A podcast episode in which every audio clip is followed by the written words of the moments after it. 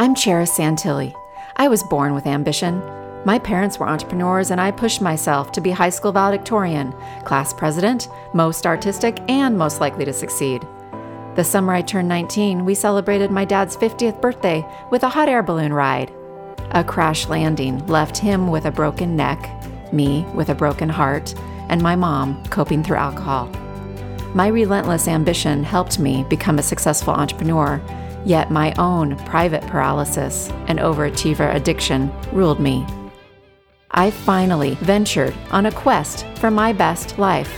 I found the path of my inner peace, how to stay on it, and how to show the way for others. Now it's your turn. Ready to take that load off your shoulders? Join me so you can cherish your life.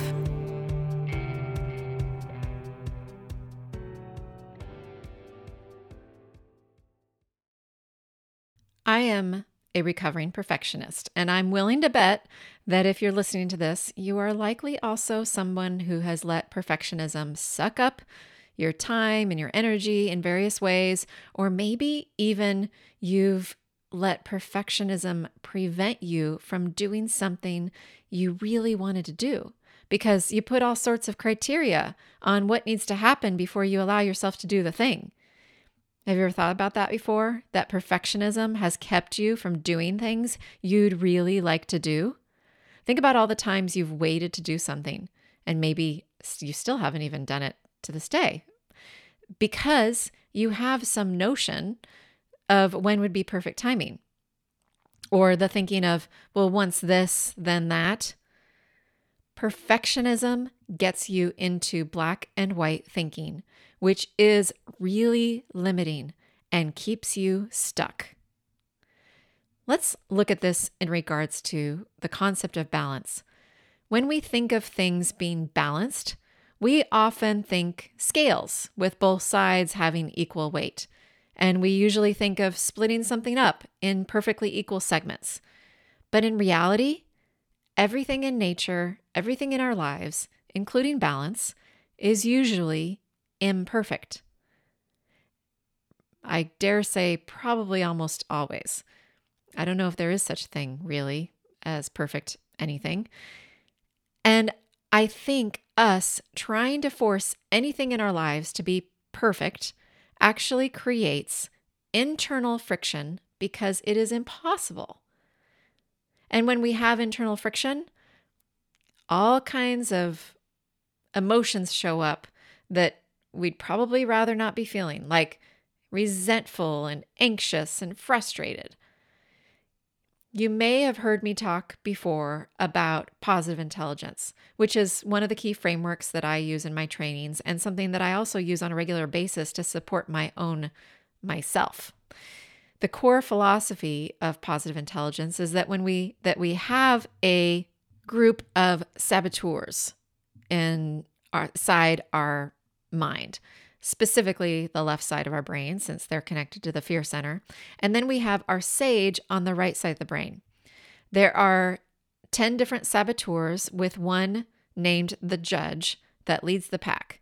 And they do, as their name suggests, they judge and they sabotage our lives. They get us stuck in black and white thinking, and they are all about creating internal friction. The saboteur who is connected with perfectionism has its own name called the stickler. And this happens to be one of my top saboteurs. So today, I want to share with you some facts about how imperfection is beautiful and magical and natural. Basically, how imperfection is actually perfect. You may have heard of something referred to as the divine proportion or the golden ratio. It's this perfectly imperfect mathematical thing, basically using a ratio of 1 to 1.618 creates a proportion that is not only pleasing to the human eye, it is also repeatedly found out in nature. So picture a nautilus shell or the spiral pattern of pine cones it even shows up in something as large as spiral galaxies and something as small as DNA molecules. Even the number of petals on a flower follow this ratio. And many people, different types of artists, including Leonardo da Vinci, have utilized the golden ratio in their work. Now, the reason that it can be considered imperfect is that technically the golden ratio is infinite. It literally is a never ending number. It's, we say 1.618, but it's actually 1.61803398887 and on and on. We don't have enough time for me to keep going on this because we would literally be here forever. It's infinite.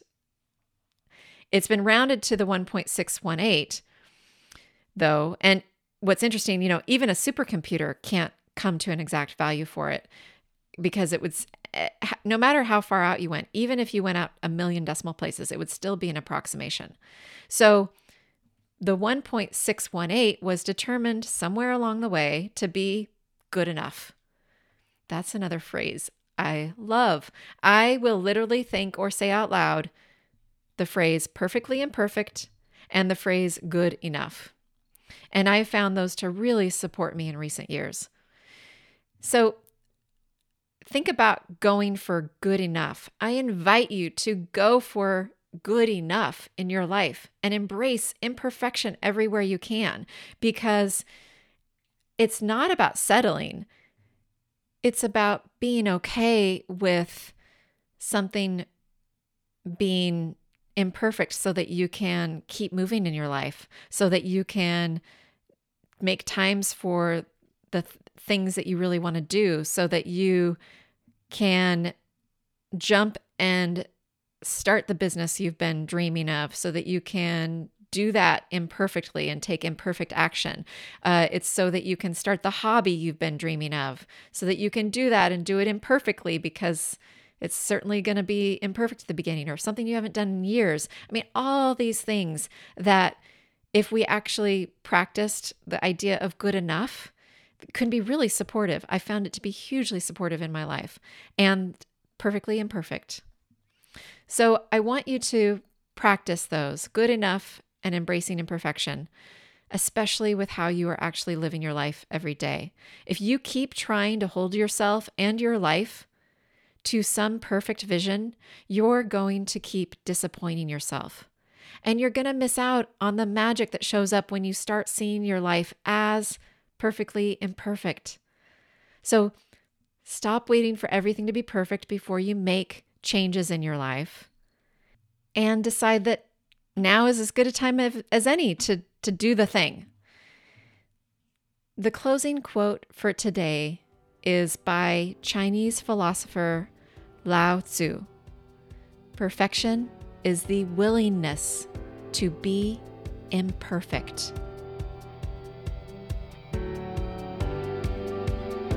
I hope you're enjoying my Cherish Your Life podcast.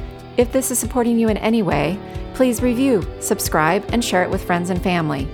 You can follow me on social media at Cherish Your Life, and my website is cherishyourlife.com. Yep, my name's unique Here's an easy tip for you to pronounce and spell it. It's like the city Paris, but with a CH. Special thanks to my dear friend Paul Suyelgis, who enhanced and mixed the musical track. Little did we know back in college in the 90s, while my then boyfriend, now husband, and I listened to Paul riff on his guitar, that he'd be helping me decades later give a creative touch to something called a podcast.